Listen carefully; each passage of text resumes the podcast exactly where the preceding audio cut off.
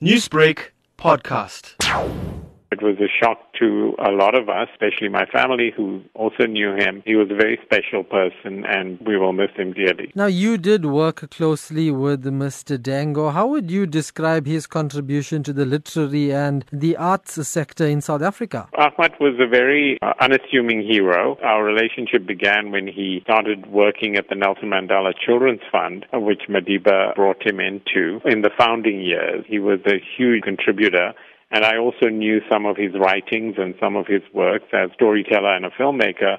You know, I had read some of his books in the early years. I think his contribution to a social uh, injustice in South Africa and especially NGOs and charities because he had this his term at the Nelson Mandela Children's Fund. Then he, he left the Children's Fund and went on to New York to work at the UN, and then Madiba brought him back to come and head the Nelson Mandela Foundation, which, you know, obviously he couldn't refuse. The relationship that he and Madiba had, which I had the privilege to witness, was a very special one. I think Madiba appreciated and respected his opinion and his leadership in these organizations. He set up the groundwork that made these uh, two organizations of Madiba's uh, become what they are and continue to grow and develop. And you worked closely with Mr. Dangor in the early development of the film Mandela Long Walk to Freedom. What was that like? He was there when we made when I made the deal with Madiba